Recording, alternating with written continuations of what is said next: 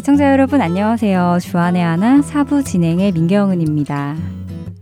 한 주간도 이 세상에서 하나님 나라의 자녀로서 풍성한 삶을 살아가셨는지요. 지난주에 저는 여러분들과 함께 우리가 한국을 떠나 미국에서 살게 될 때 미국 문화를 배우고 익히는 것이 당연한 것처럼 그리스도인들 또한 세상을 떠나 하나님 나라 안에 들어오게 되면 자신의 옛 모습을 버리고 새 사람을 입어야 한다는 말씀을 에베소서 사장의 말씀과 함께 전해드렸는데요. 하지만 말이 쉽지 변화라는 것이 하루아침에 이루어지는 것은 아닌 것 같습니다. 하루아침에 새로운 문화가 익숙해지거나 짠 하고 다음날 새 사람으로 변해 있거나 하면 얼마나 좋을까 하는 생각을 해보지만 10년, 20년, 또 4, 50년이 넘게 우리 몸에 익숙해진 것들을 단번에 바꾸기란 꽤 어려운 일 같습니다. 그래서 그리스도를 따라 옛사람의 모습에서 새 사람의 모습으로 하나씩 변화되어 가는 과정을 성화의 과정이라고 부르기도 하고 신앙의 여정이라고 부르기도 하지요. 저는 이 신앙의 여정이라는 말을 들으면 존 번연이 쓴 천로 역정이라는 책이 생각이 납니다. 기독교 서적 중 성경 다음으로 많이 팔린 책으로까지 소개가 되는 천로 역정의 내용은 여러분들도 잘 아실 텐데요. 책 속의 주인공의 이름은 크리스찬, 곧 그리스도인을 나타내지요. 그 주인공 크리스천이 살던 곳, 그곳의 이름은 멸망의 도시인데요. 그 멸망의 도시인 곳을 떠나서 좁은 문을 통과하고 좁은 길을 따라 하늘나라를 향하여 여행하는 중에 생기는 일들을 중심으로 구성되어 있습니다. 책 속에 등장하는 인물들의 이름은 사람의 이름이 아니라 고집쟁이, 수다쟁이, 게으름, 진리 등으로 실제 그리스도인의 삶 속에서 나타나는 여러 가지 일들을 의인화하여 이름을 지어 놓았습니다. 그리고 이런 등장인물들은 그 이름들답게 크리스천의 여행길을 방해하기도 하고 도움을 주기도 하지요. 철로 역정을 읽다 보면 정말 우리의 신앙 여정이 참 잘 그려져 있다는 것을 느낄 수 있는데요. 먼저 찬양 함께 들으신 후 말씀 계속 나누겠습니다.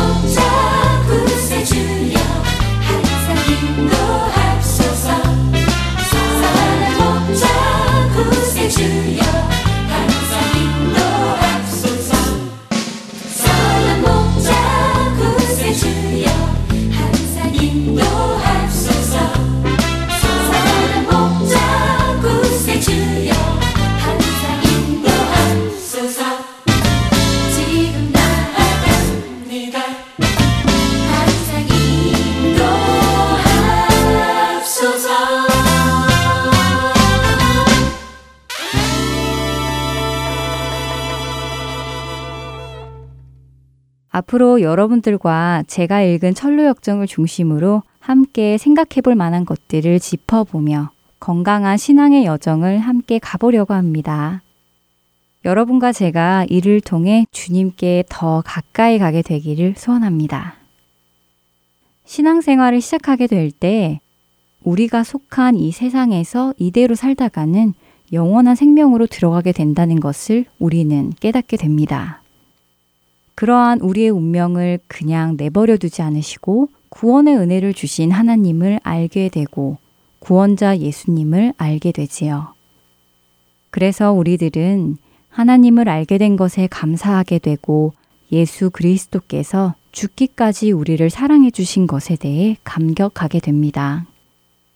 그렇게 시작된 우리의 신앙생활 속에서 우리는 하나님께서 우리의 작은 기도까지도 세심하게 들어주시는 것을 경험하기도 하고 그동안 힘들었던 일들이 다 풀어지게 되는 것을 경험하기도 합니다. 또한 하나님께서 우리가 미처 생각하지 않았던 일들까지도 미리 다 준비하셔서 주시기도 한다는 것을 경험하기도 하지요. 대부분의 우리들은 이때 행복한 시간을 보내고 꿈 같은 시간을 보내게 됩니다. 그리고는 이제 우리의 삶에는 핑크빛 행복만이 계속될 것 같은 상상을 하게 되지요. 하지만 어느 정도의 시간이 지나면 우리는 신앙생활이 늘 그렇게 핑크빛 행복을 걷는 것만은 아니라는 것을 깨닫게 됩니다. 예수님께서 말씀하신 좁은 문을 통과하여 좁은 길을 가는 것이 무엇인지 조금씩 경험하게 되지요. 우리의 신앙의 여정에 이런 경험이 찾아올 때 우리의 마음 안에 가장 먼저 일어나는 것은 바로 의심입니다. 예를 들어 새벽 기도를 가다가 교통사고가 났다던가 자녀들의 기도를 열심히 했는데 자녀들에게 안 좋은 일이 일어났다던가 집에 도둑이 들었다던가 사업이 기울기 시작하던가 했을 때 사람들은 하나님을 의심하게 됩니다. 혹시 내가 예수를 믿어서 이렇게 안 좋은 일이 일어나는 것은 아닐까? 교회를 나가지 말아볼까? 라며 이런저런 생각들이 마음속에 찾아오게 되면 실제로 몇몇 분들은 교회를 떠나기로 결정하고 믿음에서 떠나기도 합니다. 예수님께서 씨 뿌리는 자의 비유에서 말씀하신 것처럼 말씀을 듣고 즉시 기쁨으로 받되 그 속에 뿌리가 없어 잠시 견디다가 말씀으로 말미암아 환난이나 박해가 일어날 때에 넘어지는 일이 생기는 것입니다.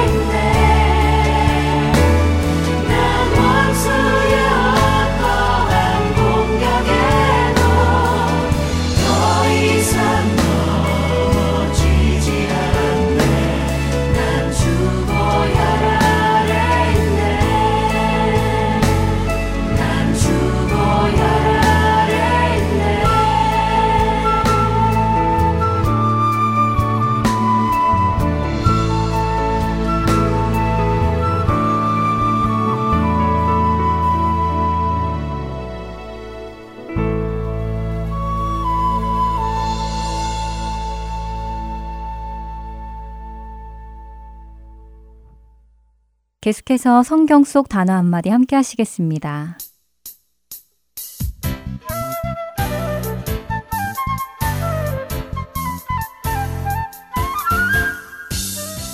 여러분 안녕하세요. 성경 속 단어 한마디 진행의 이다솜입니다. 그동안 성경 속 단어 한마디에서는 한국어가 가지고 있는 어감 때문에 그 뜻을 오해하고 있는 단어들을 여러 번 소개를 해드렸었는데요. 오늘도 그런 단어 중에 하나를 알아보려 합니다. 바로 발등상이라는 단어인데요. 먼저 발등상이 나오는 말씀 한 구절을 볼까요? 시편 99편 5절입니다. 너희는 여호와 우리 하나님을 높여 그의 발등상 앞에서 경배할지어다. 그는 거룩하시도다. 왠지 발등상 하면 저는 발과 발등이 생각이 납니다. 그래서 자연히 하나님의 발 앞에 사람들이 엎드리는 그림이 그려집니다. 그런데요, 성경의 다른 곳을 보면 저의 그런 상상은 말이 안 되는 것을 또 알게 됩니다. 히브리서 10장 13절을 볼까요?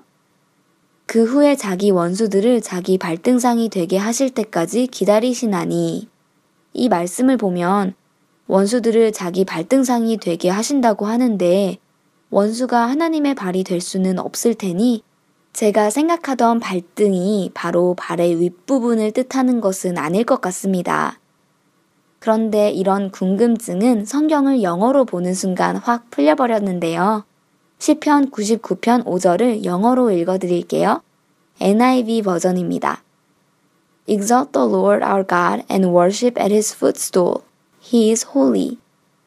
그렇습니다. 발등상으로 번역된 단어는 바로 footstool. 발을 올려놓는 발판을 의미하는 것입니다. 자, 잠시 사극의 한 장면을 상상해 볼까요? 왕만이 앉을 수 있는 의자에 왕이 위험있게 앉아 있습니다. 그리고 그 의자 앞에는 발을 얹을 수 있는 발판이 놓여 있지요. 그것이 바로 발등상이라고 합니다. 사전은 발등상을 의자 앞에 발을 올려놓는 발판이라고 간단히 이야기하는데요. 성경에서는 이 발판, 즉 발등상이 비유적으로 많이 사용되었습니다. 이사야 66장 1절에서는 하늘은 나의 보좌요, 땅은 나의 발판이니 라고 말씀하시며 하늘이 하나님께서 앉으시는 보좌이며 땅은 하나님의 발을 놓이실 발판이라고 표현하십니다. 그만큼 광대하신 하나님을 표현하는 것이겠죠? 지구라는 커다란 땅 안에서 우리의 존재는 정말 먼지보다도 작은 미미한 존재입니다. 이 지구를 우리는 세상이라 부르며 마치 이것이 모든 것인 것처럼 생각하지요. 하지만 우리가 모든 것이라 생각하는 이런 거대한 지구도 하나님께는 하나님의 발을 놓으실 만한 아주 작은 것이며 그만큼 하나님은 크신 분이신 것이지요. 발등상의 또 다른 비유는 조금 전에 읽어드렸던 히브리서 10장 13절의 말씀에서 볼 수 있습니다. 다시 읽어드릴게요. 그 후에 자기 원수들을 자기 발등상이 되게 하실 때까지 기다리시나니 원수들을 자기 발등상이 되게 하신다. 어떤 의미일까요? 왕이신 예수 그리스도께서 원수인 사탄과 그의 세력을 꺾고 영원한 승리를 거두시는 모습을 표현한 것이겠지요. 왕의 머리를 공격하려는 원수들. 그러나 그들은 패하여 왕이 그 발을 놓는 아주 낮은 자리로 가게 된다는 것입니다. 이처럼 승리하신 주님, 광대하신 주님, 그 주님의 발 앞에 나아가 우리는 승리하신 주님을 찬양하고 경배하는 것이 마땅할 것입니다.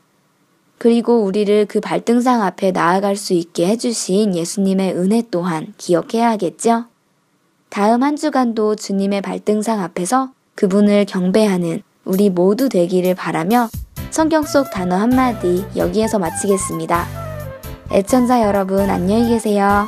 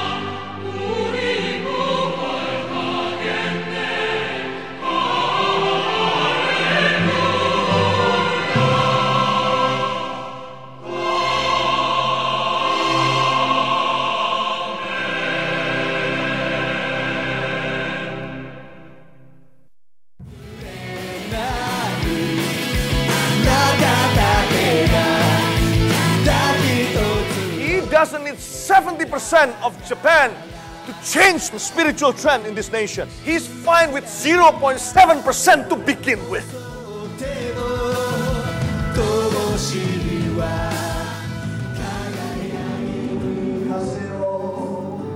하나님을 향해 부르짖는 일본인들의 간절한 마음이 들리십니까? 크리스천 인구가 1%도 되지 않는 척박한 영적 사막 일본. 그 사막의 땅에도 복음의 씨앗이 뿌려져야 할 것입니다. 하트앤소울 복음 선교회에서는 이 일을 위하여 일본어 방송 CD를 제작하였습니다. 주위에 있는 일본인들에게 이 CD를 전하고 싶은 분들은 전화번호 602-866-8999로 연락 주시기 바랍니다.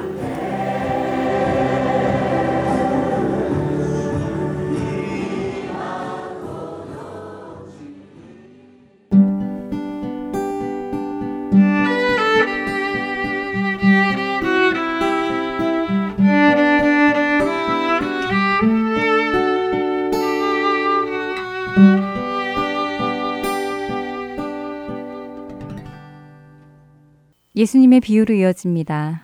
노스캐롤라이나 그린스보로 한인 장로교회 한일철 목사님께서 불의한 청지기에 관한 말씀 전해 주십니다. 은혜 시간 되시길 바랍니다. 우리는 예수님의 수많은 비유 가운데 가장 해석하기가 난해한 비유가 뭐냐? 단연코 top one이 뭐냐? 오늘 우리가 살펴볼 불의한 청지기 비유입니다. 왜냐하면 여기서의 걸림돌이 있어요. 예수님은 그동안 불의를 책망하셨어요. 그런데 오늘 본문의 비유를 보니까 마치 그 불의한 청지기를 칭찬하신 것 같아요. 그 난해에 빠지는 거예요. 걸림돌이 되는 거예요. 이해가 안 가는 거예요. 예수님의 모든 비유를 해석하면서 매우 중요하게 작용되는 분명한 한 가지의 principle이 있습니다. 그것은 예수님이 말씀하시고자 하는 핵심의 주제를 잡아야 된다는 거예요. 그러니까 mainstream이 있어요. 그 mainstream을 잡아야지 딴 거 잡으면 큰일 나는 거예요. 오늘 불의한 청지기 비유도 우리에게 주시고자 하는 그 중요한 교훈, 그 교훈에 포커스를 둬야 한다는 것이죠. 스토리는 이렇습니다. 어떤 주인이 청지기를 고용하여서 자기의 모든 것을 맡겼어요. 근데 그 주인은 거기서 청지기랑 같이 살고 살을 부닥기는 그런 주인이 아니고 이 주인은 이제 멀리 있는 부재 중인 주인이었어요. 그러니까 모든 걸 다 맡겼죠. 주인이 없으니까 자기가 주인처럼 다 관리해야 되는 거예요. 그런데 그만 이 청지기가 주인의 것을 낭비하고 말았습니다. 꼬리가 길면 어떻게 해요? 잡힌다. 이런 속담이 있듯이 주인의 것을 낭비하다는 소식을 이 주인이 급기야는 듣고 만 거예요. 그래서 주인은 그 청지기를 소환합니다. 부릅니다. 그래서 주인이 들었던 이 모든 이야기들을 이야기하면서 너의 이 불의한 행동, 그러므로 너는 오늘부터 청지기직에서 파이어 통보를 받았어요. 이제 그동안 기록되었던 장부만 가지고 주인에게 와서 셈만 하면 되는 거예요. 어카운트만 하면 돼요. 청지기 직책에서 파이어 당한 그는 해고당한 것이 아직 소문나지 않도록 급하게 행동을 빨리 민첩하게 어떻게 하냐면 주인에게 빚진 자들 다 자기 불러 모읍니다. 그리고는 먼저 첫 번째 사람에게는 얼마 빚졌느냐? 100%라고 하면 50%. 그 다음에 80%라 그러면 20%또 감해주고 이런 식으로 장부를 직접 계약서를 다시 쓰려는 거예요. 청지기는 이제 새로 고쳐진 이 장부의 증서를 가지고 주인에게 갑니다. 장부를 본 주인이 어떻게 한 줄 아세요? 이 못된 놈, 이 약한 놈. 그래갖고 감옥에다 넣은 게 아니고 8절을 한번 보실까요? 이 주인이 뭐라고 했는지 한번 같이 읽습니다. 주인이 이 옳지 않은 청지기가 이를 지혜 있게 하였으므로 칭찬하였으니 이 세대의 아들들이 자기 시대에 있어서는 빛의 아들들보다 더 지혜로움이니라. 아멘. 주인이 어떻게 했습니까? 그 주인이 그 청지기를 칭찬했어요. 이 칭찬했다는 것은 예전에 주인의 것을 낭비했던 그 불의한 행동을 칭찬한 것이 아니고 자기에게로부터 해고받은 후에 했던 민첩한 행동을 칭찬한 것입니다. 다시 말하면 앞으로 살아갈 때에 그의 육체적인 피로를 공급하게 되리라는 것을 염두에 두고 그 둥지를 마련했기 때문에 주인의 입장에서 볼 때는 이 청지기를 칭찬한 것이.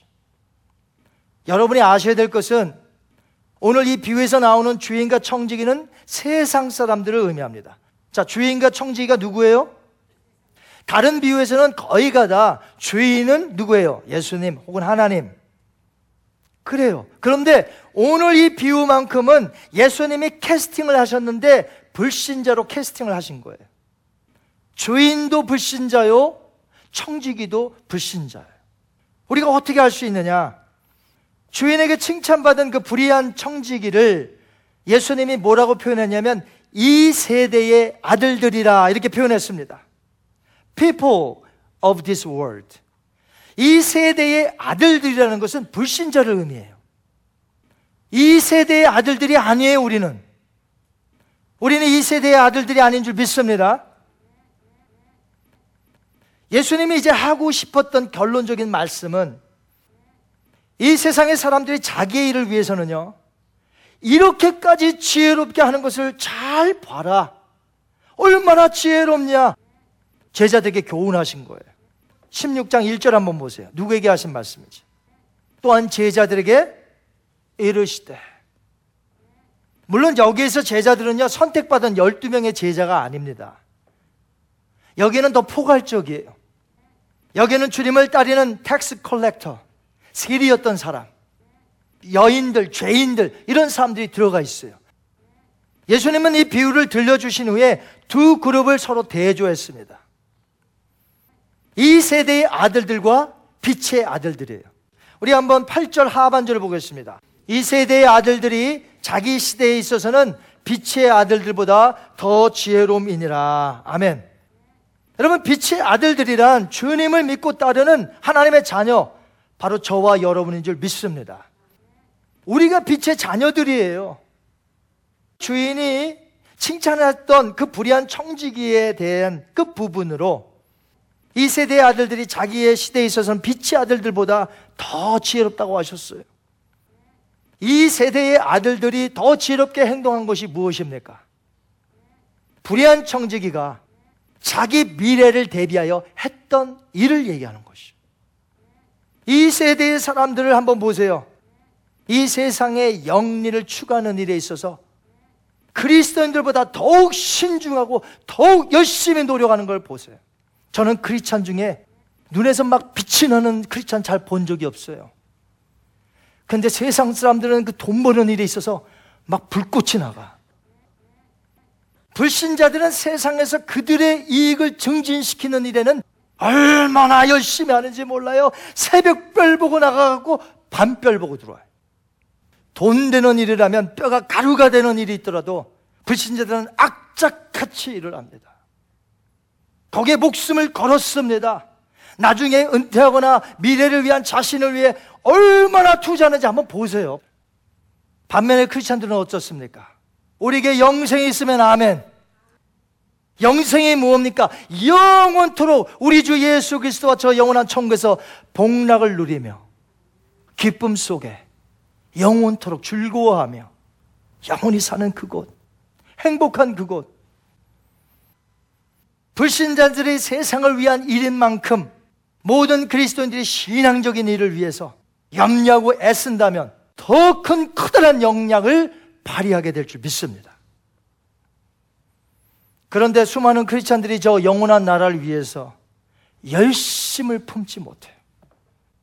특별함 없이 살아가는 크리스찬들이 너무나 많다는 것입니다. 예수님도 지금 그것을 말씀하고 있는 거예요. 이 세대의 아들들이 그렇게 자신을 위해서 준비하며 대비하며 열심을 품는다면 우리는 하물며 하나님의 자녀인 우리는 어떻게 살아야 마땅하냐 이 말씀이에요.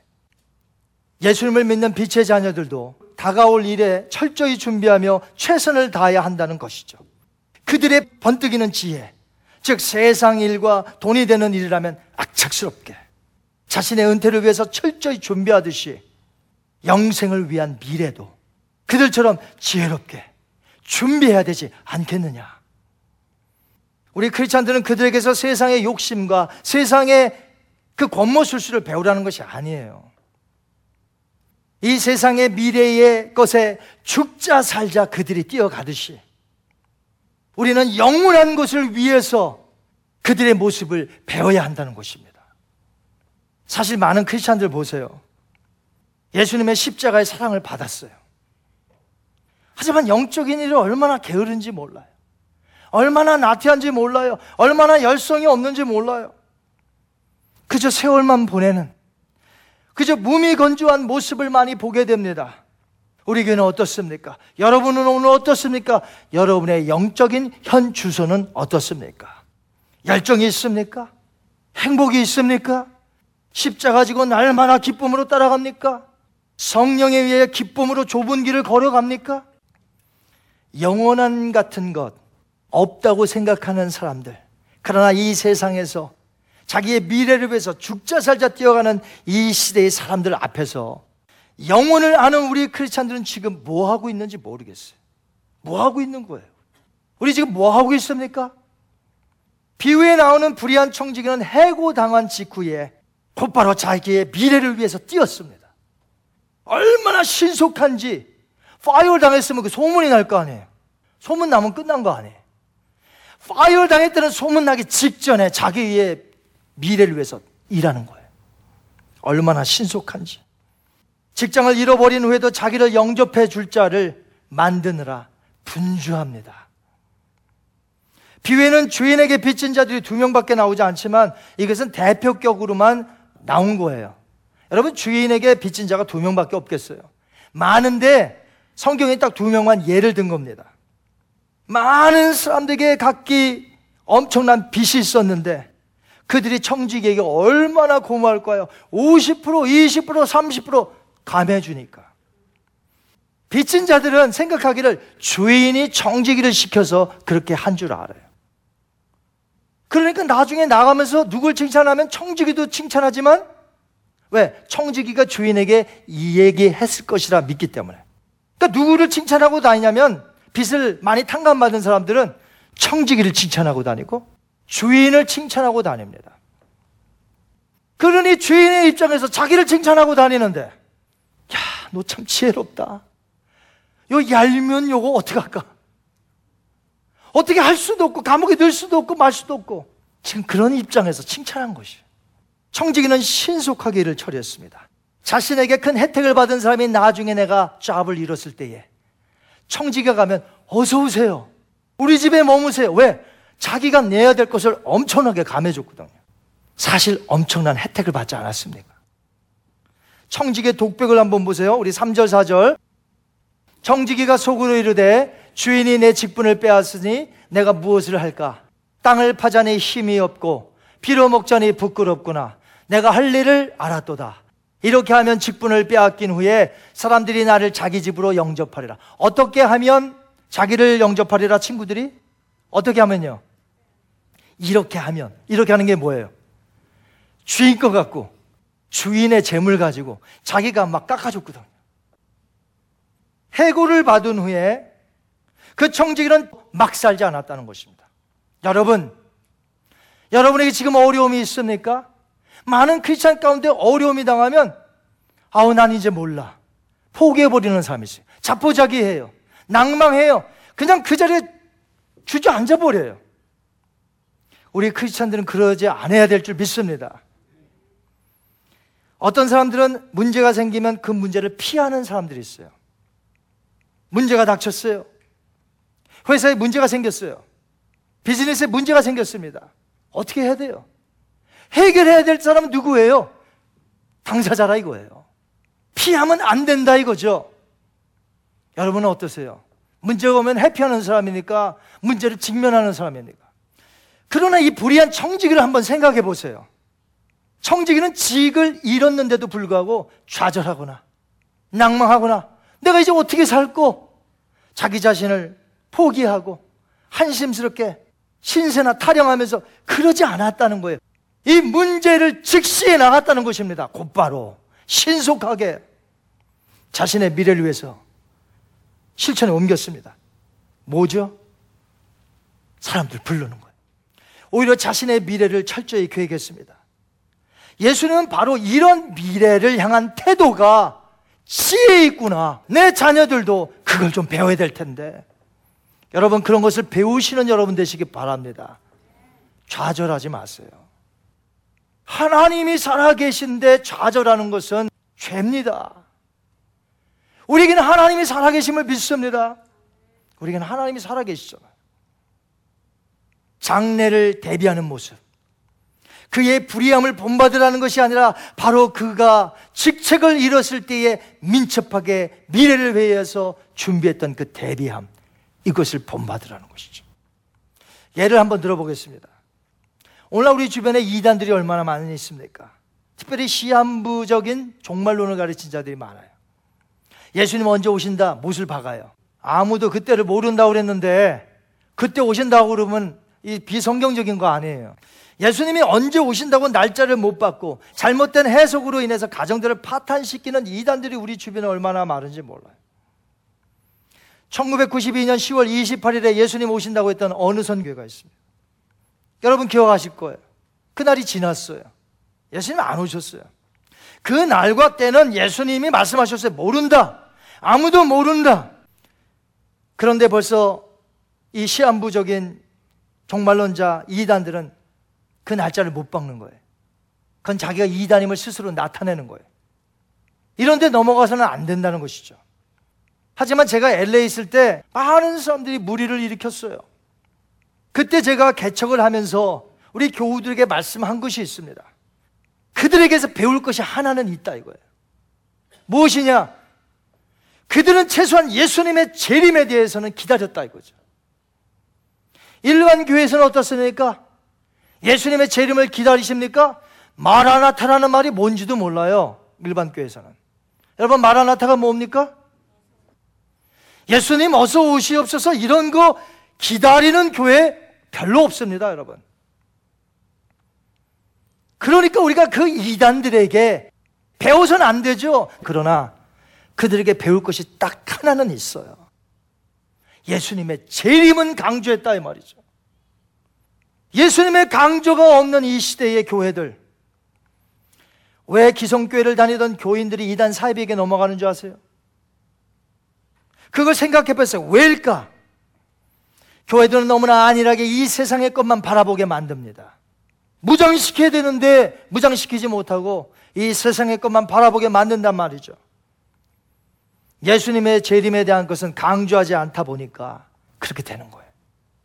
그런 면에서 재림에 대한 잘못된 그들의 가르침은 배격해야 되지만 재림에 대한 강조는 우리가 그들에게서 배워야 한다는 것이죠. 마찬가지로 오늘 불의한 청직에 비유해서 배울 것은 하나입니다. 그가 직장을 이룬 후에 어떻게 자신을 위해서 신속하게 대비해 자기의 미래를 계획을 세웠는지 이 지혜로움을 배우라는 것이. 예수님께서 이 세대 아들들이 빛의 아들들보다 더 지혜롭다고 하신 말씀 속에 이제 우리가 어떻게 살아야 할지 구체적으로 말씀합니다. 이제 어플리케이션에 들어가는 거예요. 그럼 우리가 어떻게 사는 게 더 지혜로운 거예요. 우리 구절을 한번 보겠습니다. 구절. 내가 너에게 말하노니 불의의 재물로 친구를 사기라. 그리하면 그 재물이 없어질 때에 그들이 너희를 영주할 처소로 영접하리라. 아멘.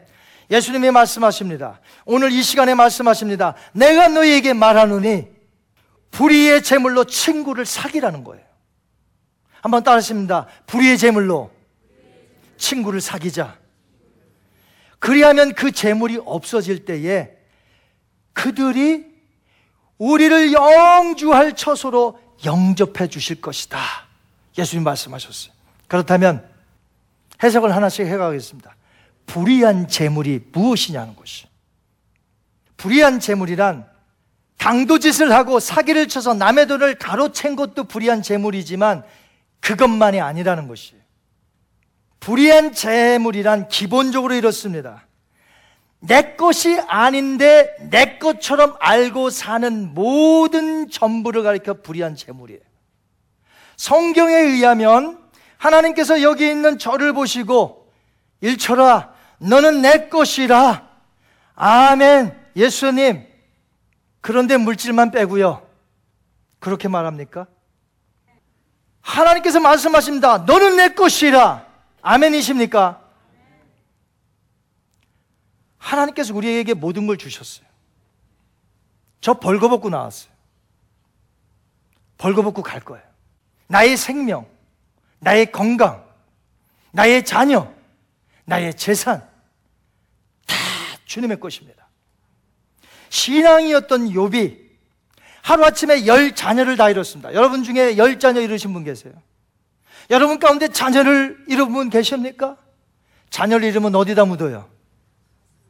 가슴에다 묻어요. 평생 가는 거예요. 근데 욥은 어떻습니까? 열 명의 자녀가 한꺼번에 잃었어요. 그리고 재산 한꺼번에 날라갔어요. 그때 그의 고백이 무엇입니까?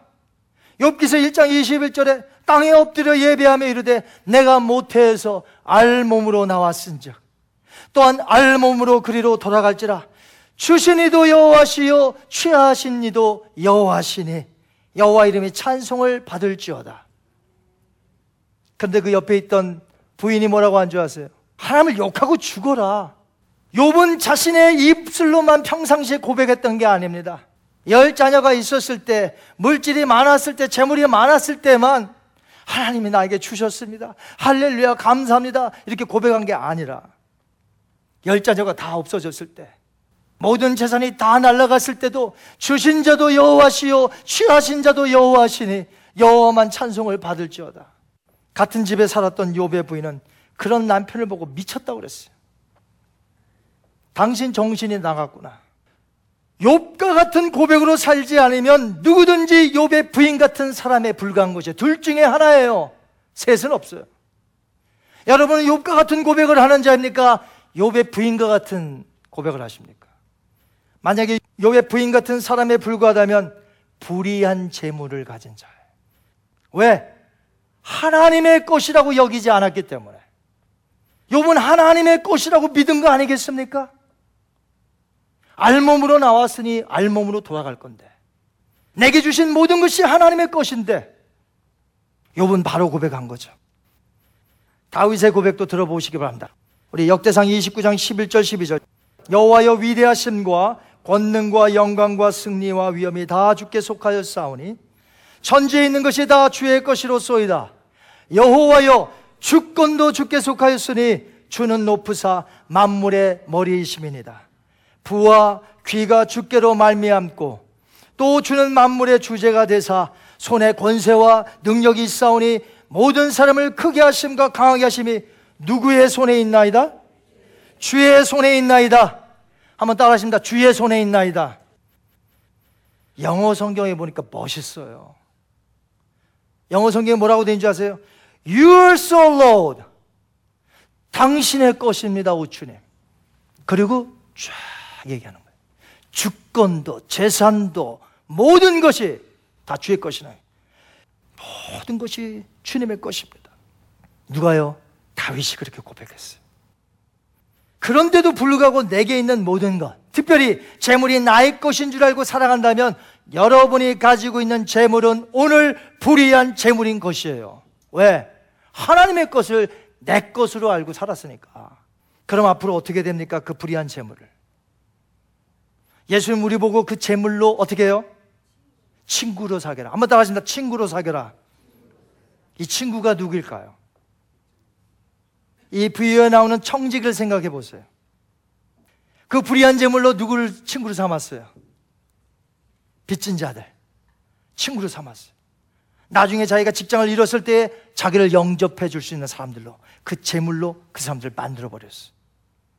부채를 많이 감해 줌으로 자신의 미래를 자기를 영접할 친구들로 만들어 놓은 것이에요. 불의한 재물로 말이죠. 예수님의 요점은 이것입니다. 우리에게 주신 물질로 어려운 이웃들을 내 친구로 삼으라는 거예요. 원래부터 모든 것이 주님의 것인 줄 알고 신실하게 사는 크리스찬들이 있어요. 모든 것이 진짜 주님의 것인 줄 알아요. 그래서 이것으로 하나님께 드리고 이웃을 사랑하는 진짜 크리스찬이 있어요. 그 사람의 재물은 불의한 재물이 아니에요. 그 사람은 이미 그렇게 살고 있어요.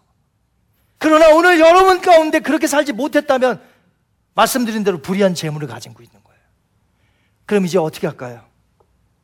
어떻게 해야 되죠? 친구를 삼아야 돼요. 친구를 삼아야 돼요. 어떤 친구요? 어려운 이웃들. 그들에게 내가 그 불의한 재물로 사용하는 거예요. 어려운 이웃을 돕는 거예요. 선교제 오제 성금을 봉헌하는 거예요. 그 영혼들 살려내는 거예요. 그럴 때 내가 천국에 가면 내가 도움을 줬던 그 사람들이 천국에서 예수님과 함께 마중 나와서 Welcome, welcome my son. 예수님은 나에게 이렇게 말씀하시고 Welcome my friend. 그 불의한 재물로 친구를 사귀었더니 나중에 주님 앞에 설 때에 주님만 맞이하시는 것이 아니라 나에게 도움을 받았던 그 영혼이 감사해서 예수님 사랑을 느껴서 예수님을 믿고 그 천국을 가서 나를 기다리고 있더라 이거죠. 여러분에게 있는 불의한 재물로 친구를 삼으시기 바랍니다. 오늘날 절실에 도움이 필요한 사람들이 얼마나 많아요. 먹을 것이 없는 사람이 얼마나 많아요. 저 멀리 나의 손길을 필요한 사람들이 얼마나 많아요.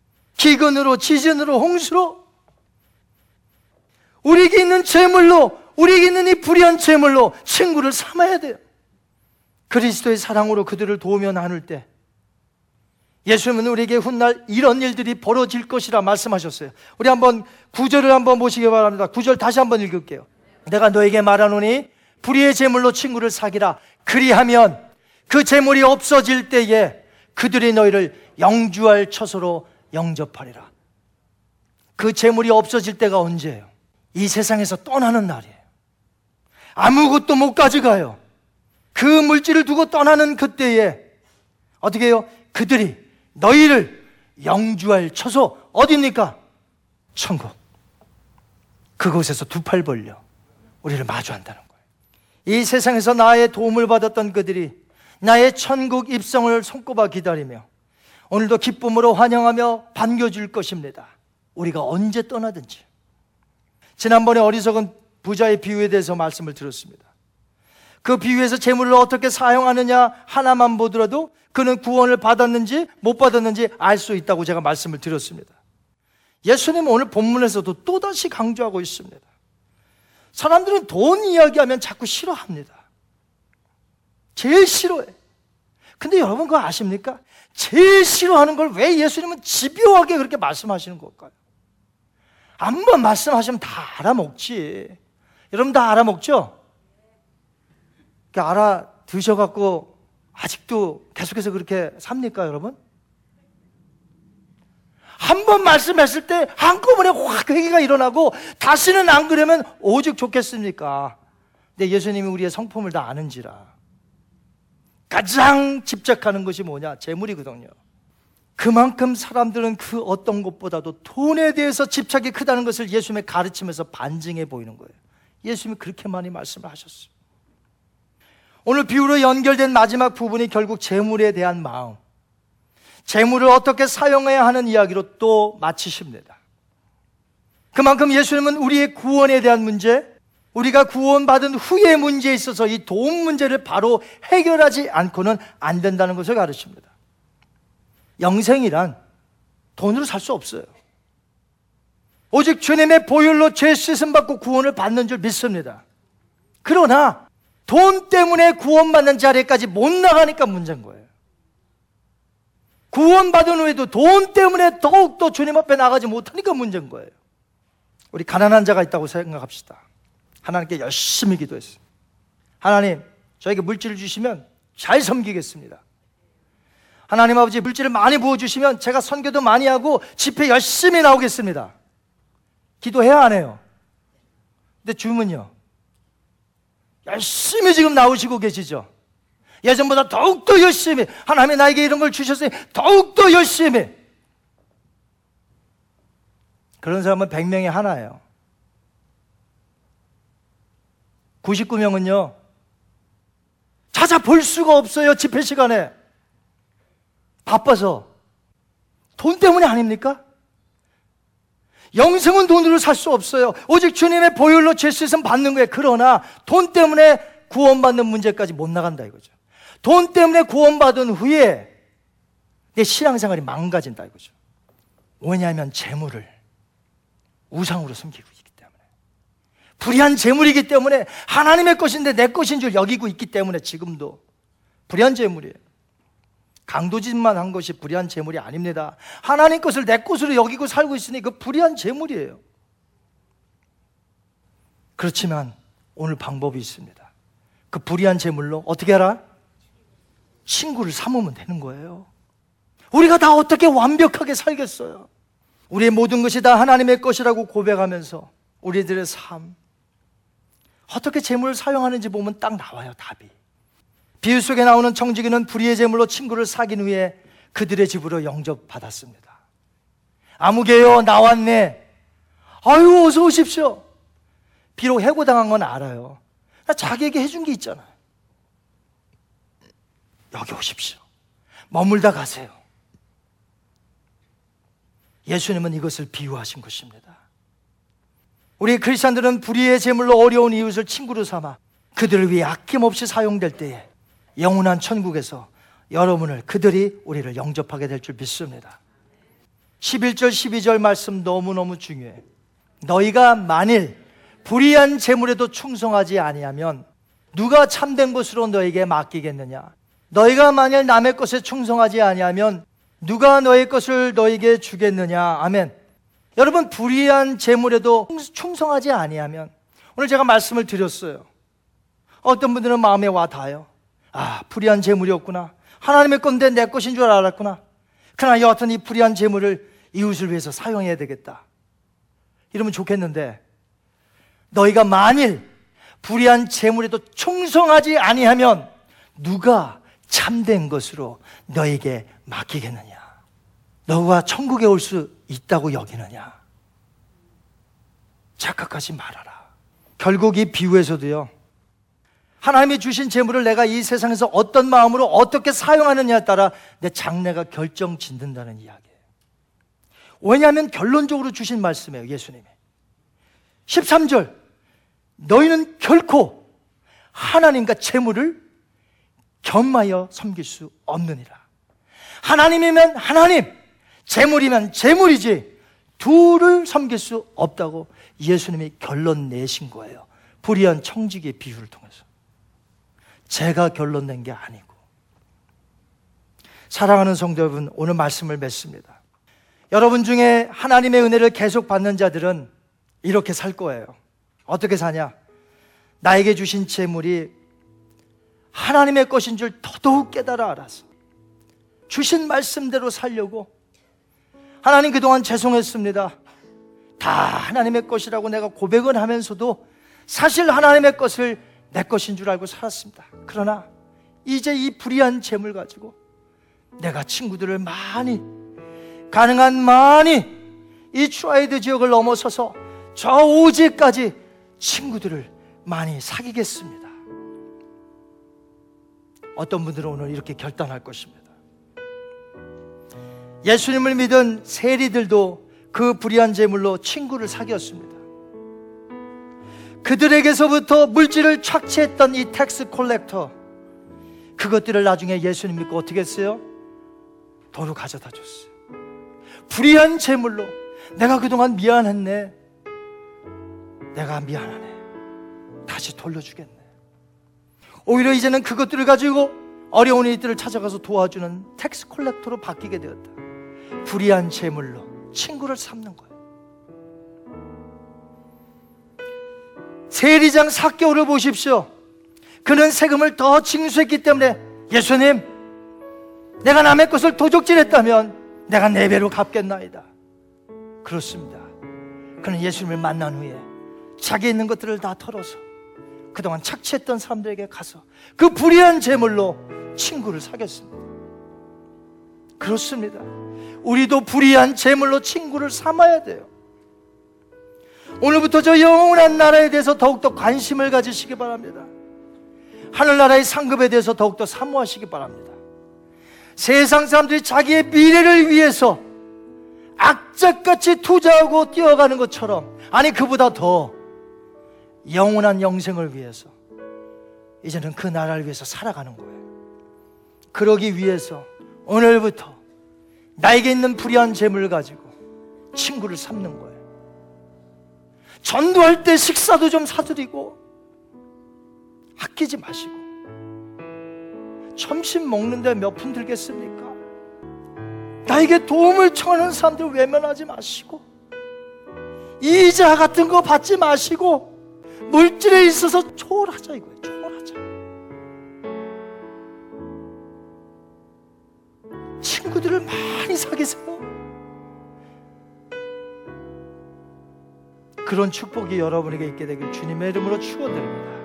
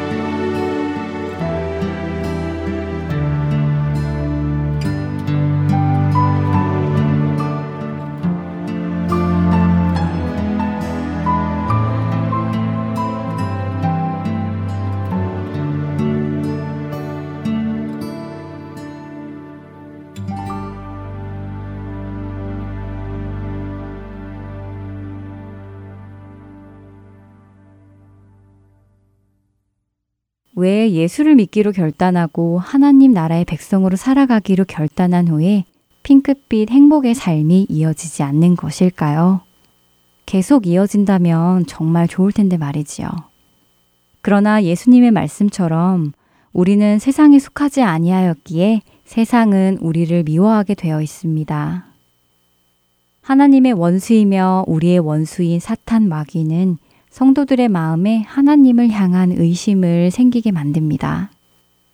태초에 모든 것이 완벽했던 에덴 동산에서도 사탄은 뱀을 통하여 여자와 남자의 마음속에 하나님을 향한 의심이 일어나게 했습니다.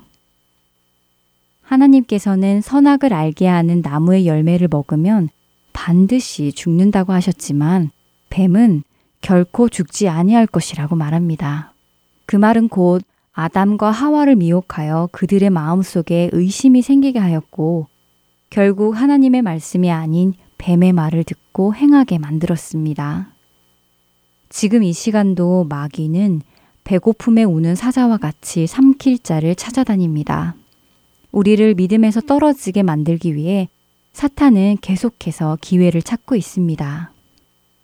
그렇기에 여러분의 신앙의 여정 속에서 하나님을 향한 의심이 찾아올 때 미혹되지 마시기 바랍니다.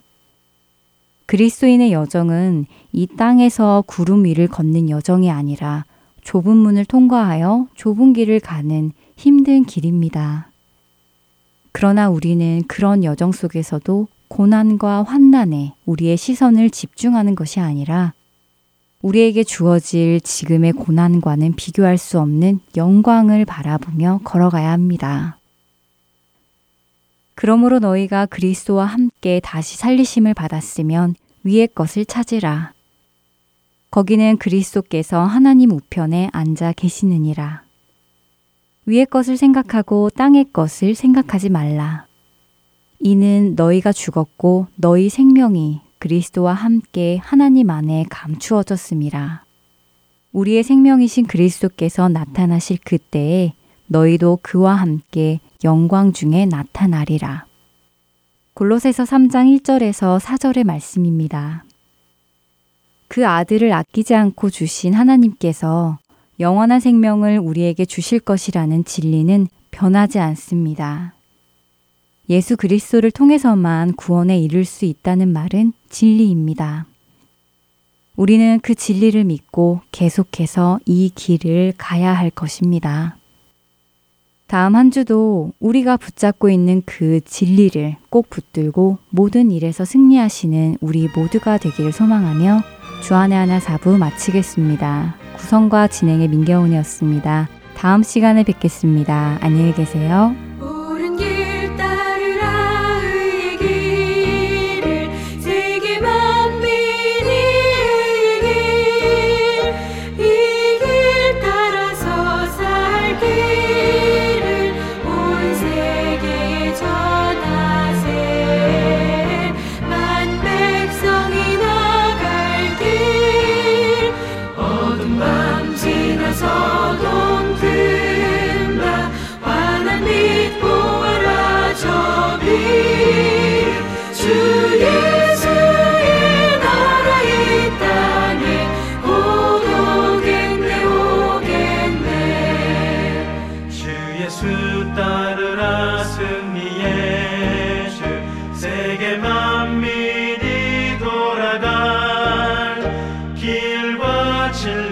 소식 알리어